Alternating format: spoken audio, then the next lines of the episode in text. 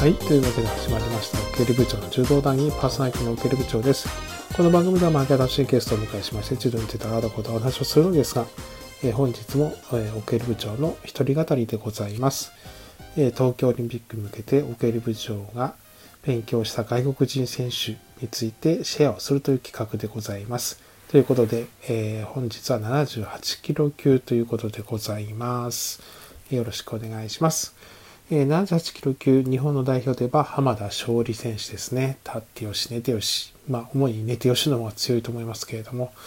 えー、浜田勝利選手。えそのライバル関係になるだろうと思われる選手を挙げていくことになりますけれども、えここはですね、うーん、3人かなと思っています。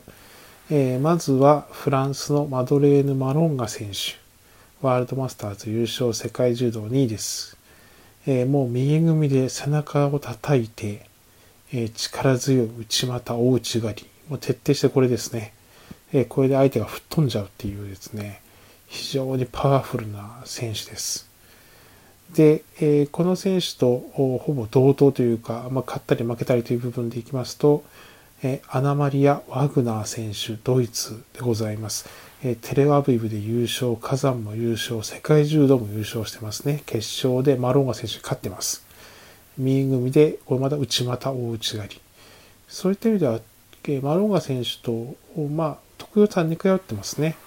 お互い右組ですし、内股、大内刈りというところが強みというところで、まあ、似たような選手2名が非常に強いということです。えー、それ以外に1名挙げるとしますと、オランダのフシェ・ステインハウス選手です。えー、ワールドマスターズ3位、ヨーロッパ選手権に世界柔道3位ということで、えー、左組で内股。で、この選手、僕の見る限り、えー、ビデオ、まあ、動画ではですね、背中叩かないですね。え、襟を持った状態での大内刈り、小内刈り、内股というところですね。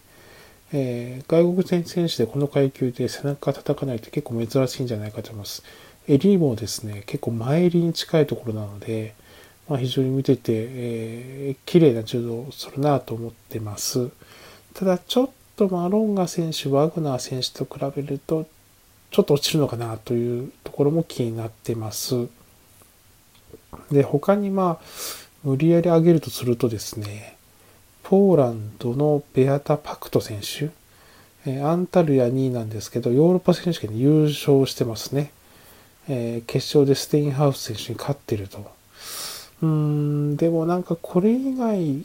てあまり見てないですし、なんか技もこれというのがあんまり思いつかなかったので、まあ、あくまであえてあげるとするとという感じでしょうか。で、もう一人がですね、もう以前から非常に力強くて有名なベテラン選手、ブラジルのマリア・アギアール選手。ただやっぱこの選手も今年入って全然勝ってないんですよね。で、わかんないです。あの、もうポイント十分なんでオリンピックに合わせてピーキングしてきてるのかもしれない。そしたら、自力的には非常に怖い選手かなとも思いますけれども、ま直近の調子を見るとそうでもないのかなということでこの階級はやっぱり3強かなと。中でも2人が強烈というところでしょうか。ということでおさらいです、えまずはフランスのマドレーヌ・マロンガ選手、えそしてドイツのアナマリア・ワグナー選手、えさらにそれように続く存在としてオランダのフシェ・ステインハウス選手。ひょっとしたらピーキングを合わせてくるかもしれないブラジルのマリア・アギアール選手にポーランドのベアタ・パクト選手がヨーロッパ選手権のような、えー、ダークホース的な活躍をするかというようなところです。ということで、えー、実際に浜田勝利選手とどんな感じになるかななんていう話については、両平社員と後日動画で行いたいと思いますんで、そちらの方もお楽しみに。ということで、えー、今日も楽しくお話できました、えー、ありがとうございました。それまででございます。